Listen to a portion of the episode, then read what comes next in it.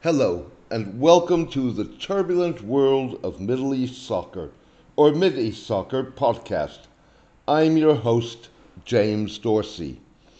A political crisis in the former Soviet Republic of Georgia challenges the fundament of Russian President Vladimir Putin's civilizationalist effort to project Russia as a major power whose defense of the Russian diaspora allows it to redefine the country's borders.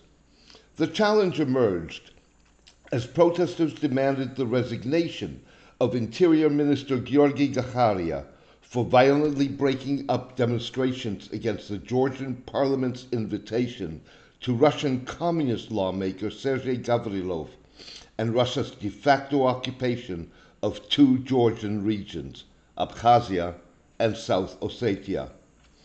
More than 240 people were injured when police fired rubber bullets and water cannons to turn back crowds trying to enter parliament on June 20.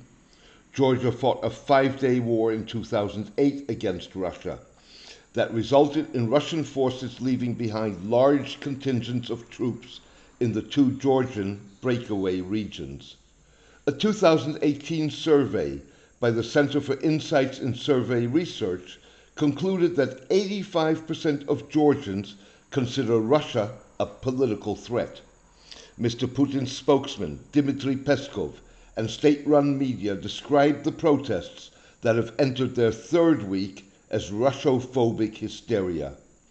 In response, the government sought to disrupt tourism and trade and squeeze Georgia economically by stopping Russian airlines from flying to Georgia as of July 8, citing their debts and safety issues, and advising tour operators to drop the country as a destination.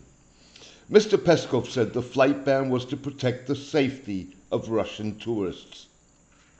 An estimated 1.4 million Russians visited Georgia in 2018. Tourism last year accounted for almost 8% of Georgia's GDP. Russia's trading standards body warned about a decline in quality of Georgian wine in a signal that the government could increase pressure by banning one of Georgia's major exports. Georgia exports 70% of its wine to Russia.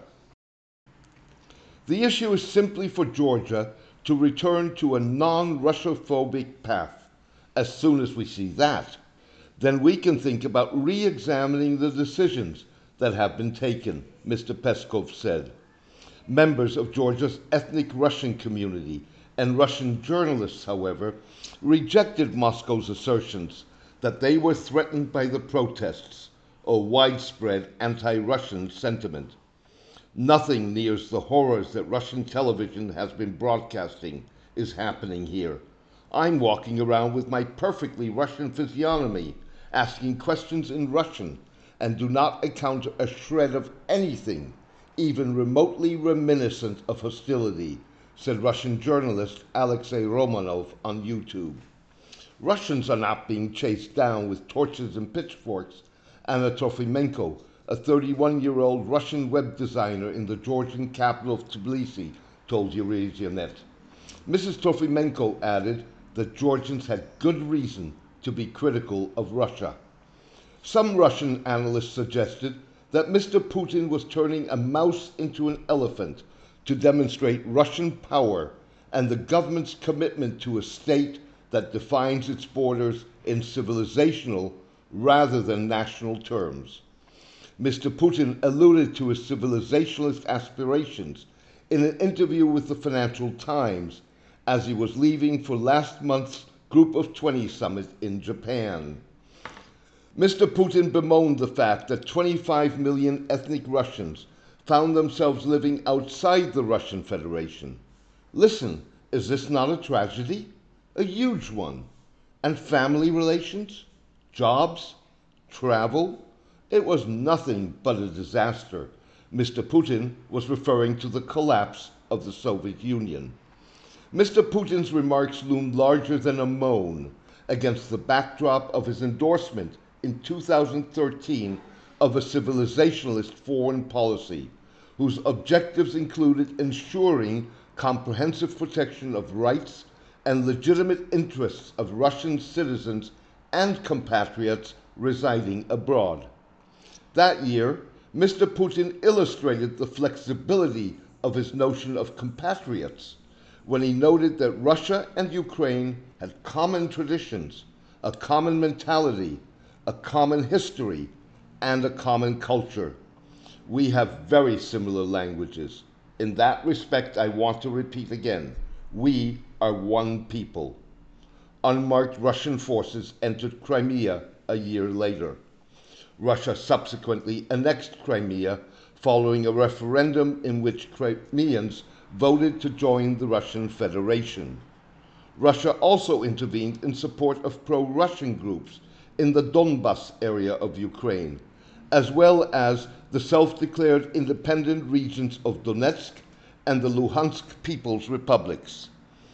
At the core of Mr. Putin's philosophy is Eurasia's 21st century great game that aims to shape a new world order in an environment in which a critical mass of world leaders, including US President Donald Trump, Chinese President Xi Jinping, Indian Prime Minister Narendra Modi, and the leaders of Brazil, Hungary, Turkey, Israel, Saudi Arabia, the United Arab Emirates, and the Philippines effectively agree on illiberal principles of governance.